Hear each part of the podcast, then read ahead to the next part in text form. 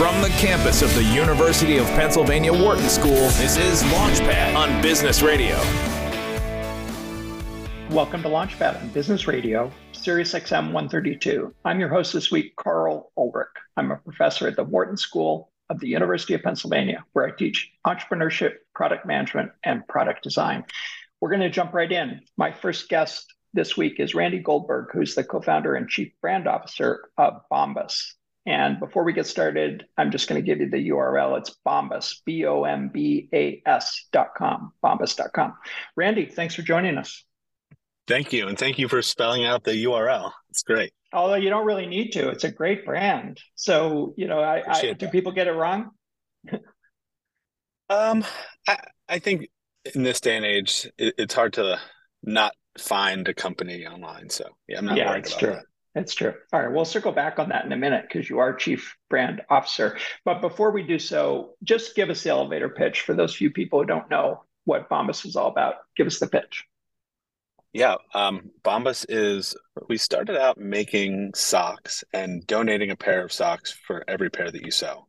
And now we make socks, t-shirts, slippers, and underwear and still donate an item to shelters and organizations across the country um, who help people experiencing homelessness. So for every item you purchase, we're donating an item.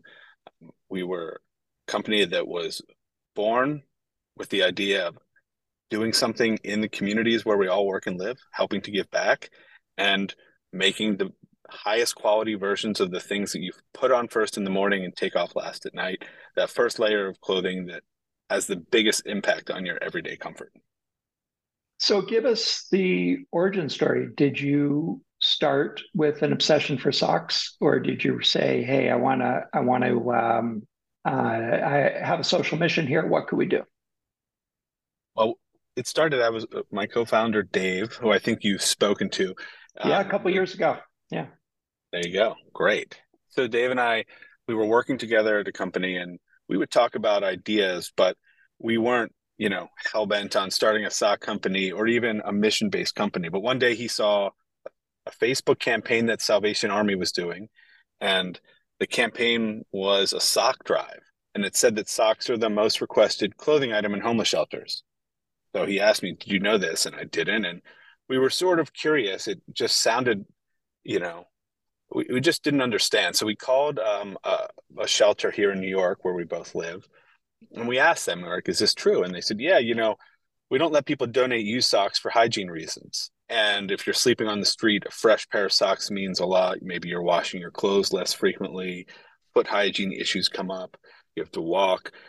It, it sort of was a light bulb. We were like, wow, this is something that we wear every day, maybe haven't thought about, you know, for 10 minutes in your life and this is a major issue for our homeless neighbors. So we thought about this and we're like, okay, we want to help. And we donated some product. And then eventually we rounded back to the idea that, hey, you know, maybe there's an idea here, this one for one business model that, you know, TOMS at the time was a really successful company and doing really well. Our friends at Warby Parker had just started their company and they're a mission based company. We're like, you know, I think that there's a really good fit for this business model with this product. And then we started to think about socks and we got really excited, which sounds weird, but socks just seemed like they hadn't changed in 50 years, 100 years. And we just, the idea was pretty simple, you know, take something. We want to donate a lot of socks. So how are we going to do that? We're going to sell a lot of socks. And how are we going to do that? We're going to make the most comfortable socks in the history of feet. It took us two years, product development to fix the things that we thought were broken in a product that we had never really thought about before. So we approached it with a consumer lens. We launched a crowdfunding campaign and then we put up a website and then we were kind of off to the races and that was 2013. Yeah, it's a great story.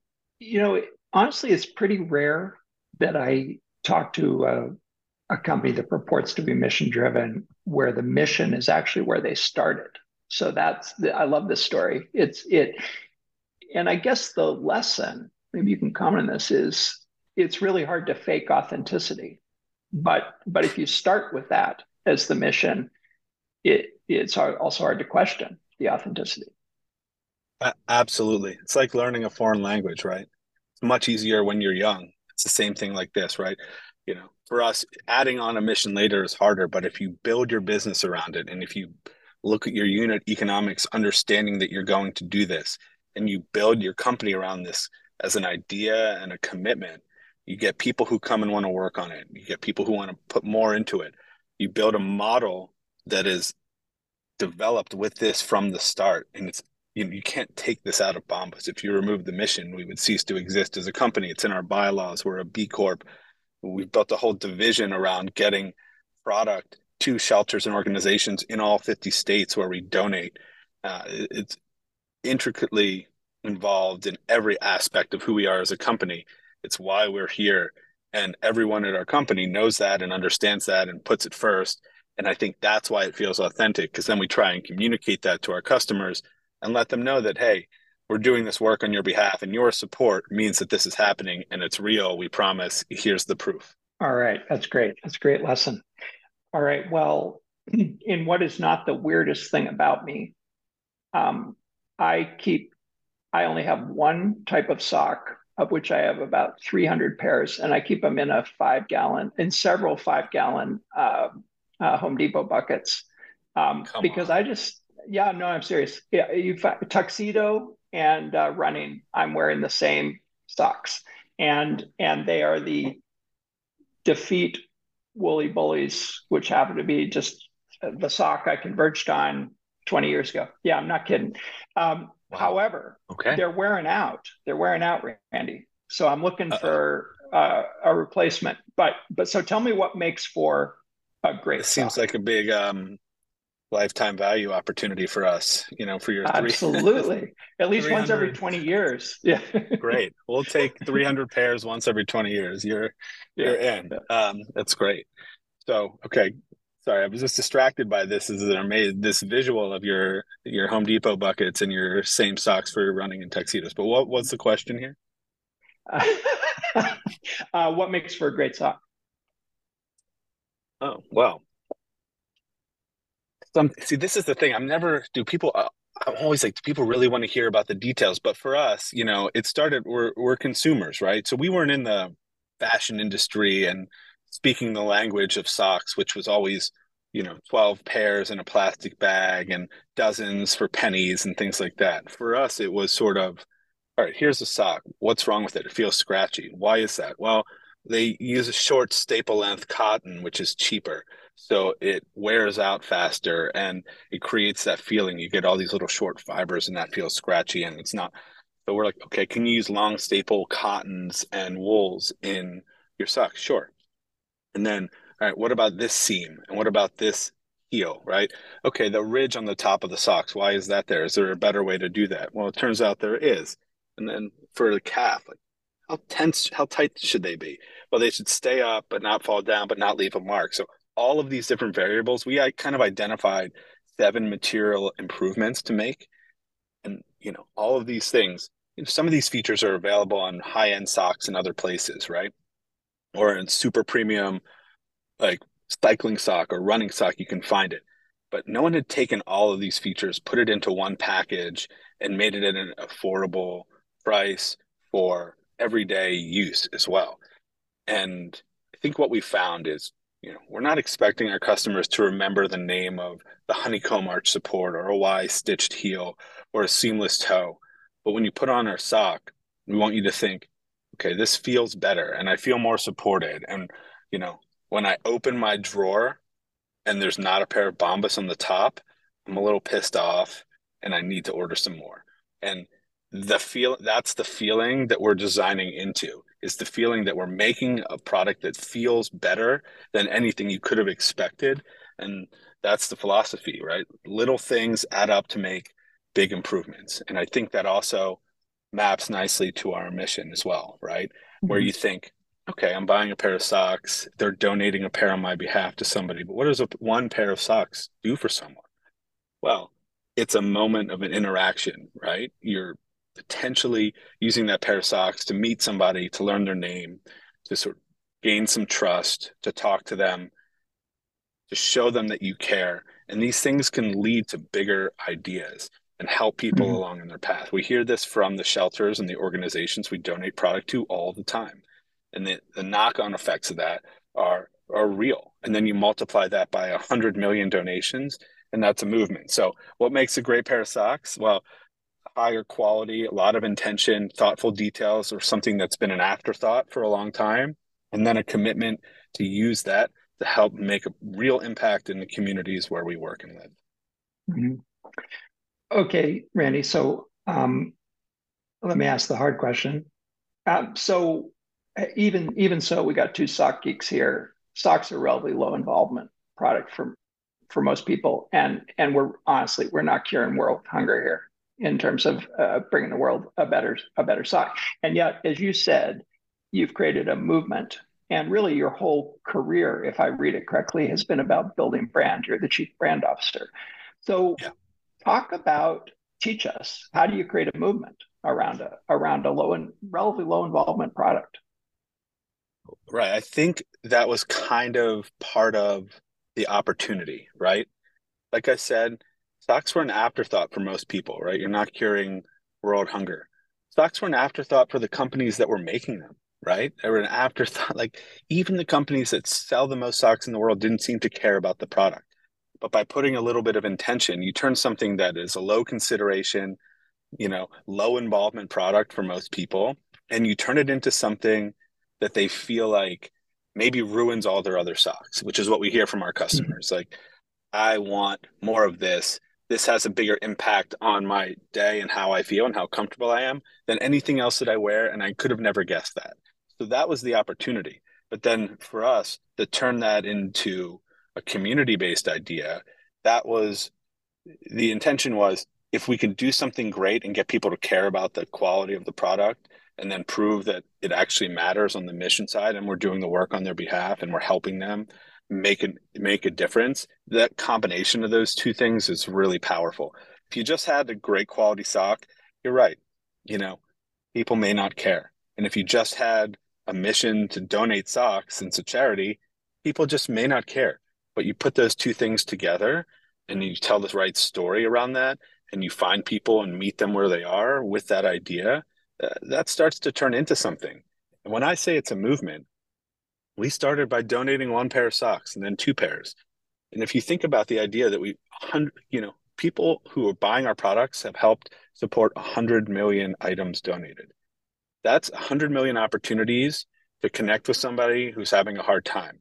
And it may not be solving everything for them, but it is meaningful. And when we volunteer our time and when we talk to members of the, the people who are facing homelessness, who are experiencing it at the moment, who have been there, they say these are the things that are meaningful. What they want from people is compassion. They want people to care. They want people, they want some thought put into their life a little bit. And this does that. In addition, it helps the charities and the organizations do other things with their money and that's also really important because these are the people who are working every day to help solve these problems at like a root hmm. cause level. And these are complex problems that we're not you know claiming to solve every day but we're part of a system that's trying to do something. If you're just joining us you're listening to launchpad on business radio sirius xm 132 i'm karl ulrich and i'm speaking with randy goldberg who's the co-founder and chief brand officer of bombas. Uh, randy so if we put together something I could teach in class about this. I think we we started with you have to be authentic, and then I would add, based on what you just said, that the product is not irrelevant. That is, the product also has to be great. So authentic plus great product. But um, as an introvert and technologist, I could be authentic. I could create a great product, and my business would go nowhere. So you are the chief brand officer Tell us about creating the Bombas brand. Is starting with the name and and what you've done to actually acquire customers and build the movement. Um, first of all, it's a big team over the years that has helped and pitched out in this, and you know our, our initial intention. The the name Bombas comes from the Latin word for bumblebee. Uh, bees are mm. altruistic animals. They live in a hive. They work together to w- make their world a better place. So there's a lot of inspiration in that for us. So our logo is a bee there's honeycomb motif throughout our products and it also happens to be a naturally strong structure so using that around the the arch support for our product was kind of a no-brainer and sort of the signature um, visual look of our product and you know, kind of hides in your shoe, but that's the secret. Like uh, you take off your shoe and you see somebody with the honeycomb, you know they're wearing Bombas. So um, we like that name. We like what it signals. Um, and our, our brand in the beginning was built on those two ideas we talked about a commitment, a real commitment to making a difference in our community, and a super high quality product, comfort and community. That's the same 10 years ago as it is today. And the purpose of the company hasn't changed. How we tell those stories, though, what we say, some of the products we make, sure, those things change. You have to go and meet people where they are in this world, right? Like as a marketer, as a brand person, you can't just sit back, make something beautiful and hope people come to you anymore. Maybe that's the way it worked 40, 50, 30 years ago, but now you've got to get out there and you've got to can you've got to attach yourself to people in the places where they're spending time. You've got to tell stories that cut through. You've got to speak in an authentic way that doesn't feel like marketing. And you also have to be honest that you're selling a product, you're a for profit company, you're trying to do something real and and close the loop, right?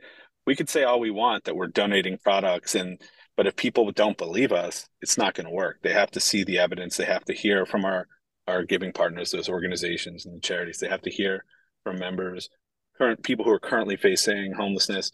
There's a lot of work that we do in closing that feedback loop, connecting the dots between the mission and the customer, but also just making a really good product is a great advertisement in itself. You really need both things, and making them work together was kind of our sauce from the beginning.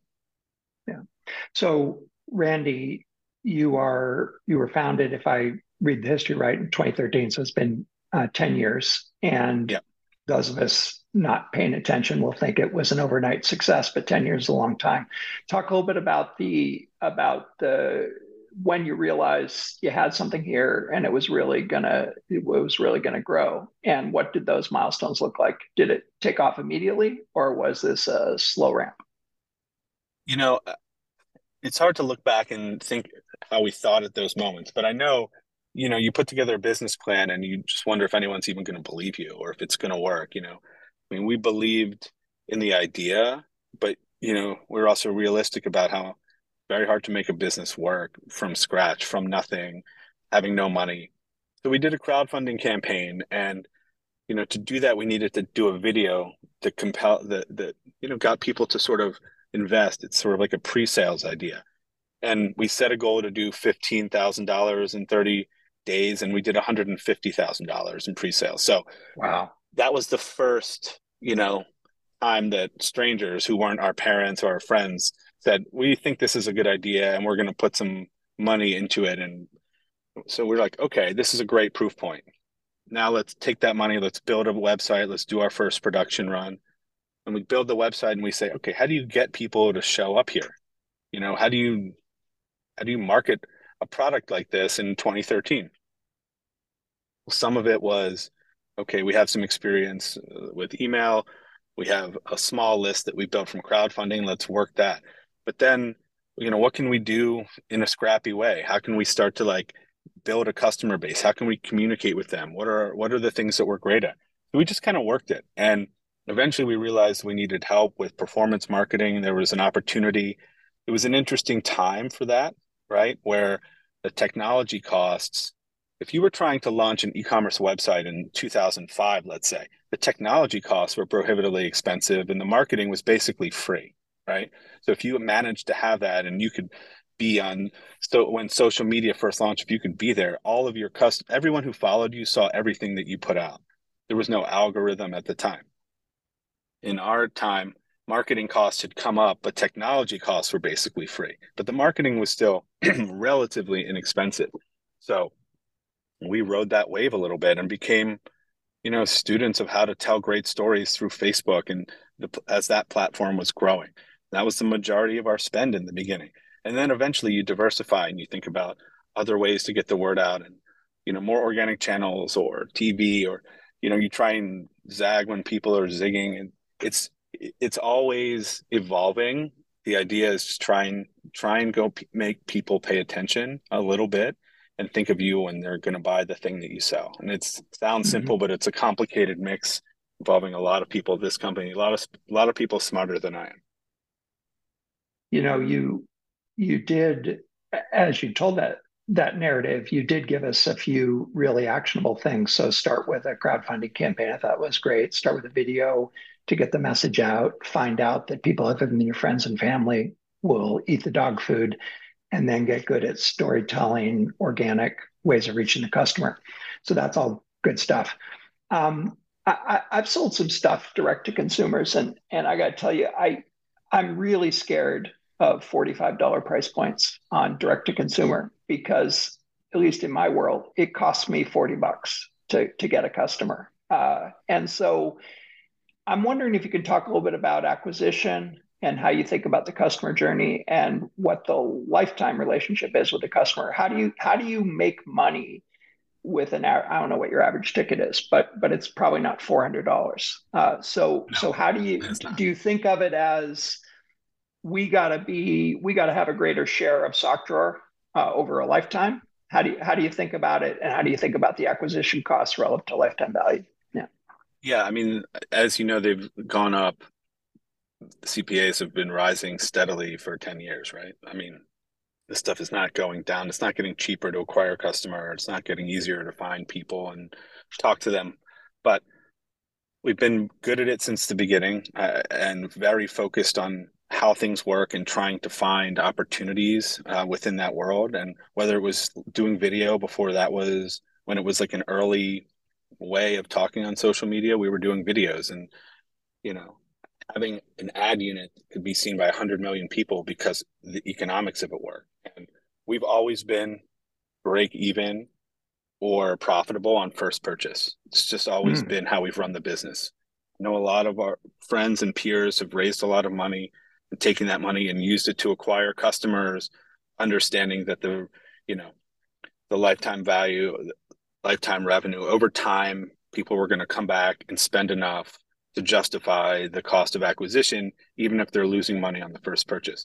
We just aren't wired that way, so we put a lot of the responsibility on ourselves to find better creative, better ways to articulate ourselves, better opportunities within these companies to to to market our our company and some of that is our internal structure we have a creative team a marketing team and a brand team that work together but are separate teams and sort of a, a tension triangle that we've built in on purpose to the company so that we're all checking each other and some of it is just the conservative nature of having to holding ourselves to the standard of being at least break even or profitable on first purchase um, so it's always been something we thought about. We've never had an outside creative agency. You know, there's just certain things that we want to do well in house, and this is one of them. And we've built the team over the years to help. Now the mix has changed, right? I mentioned at one point we were 80% on Facebook, and that's way down. Obviously, you see where people are spending their time and what the numbers look like, and the mix is much more diverse, and we're in interesting places. But we're also not afraid to go and find people in places that might seem out of vogue or uninteresting or you know not the most flashy places to find customers but we're looking everywhere you know yeah. Well randy i'm going to add your rule of thumb be profitable on the first purchase to our to our playbook here because that's a, that's a great discipline. I mean of course it isn't always going to be right for every business but i think it's great right. discipline to think about can we make money on on the first purchase or can we break even on the first purchase? Okay we have time for for one last topic.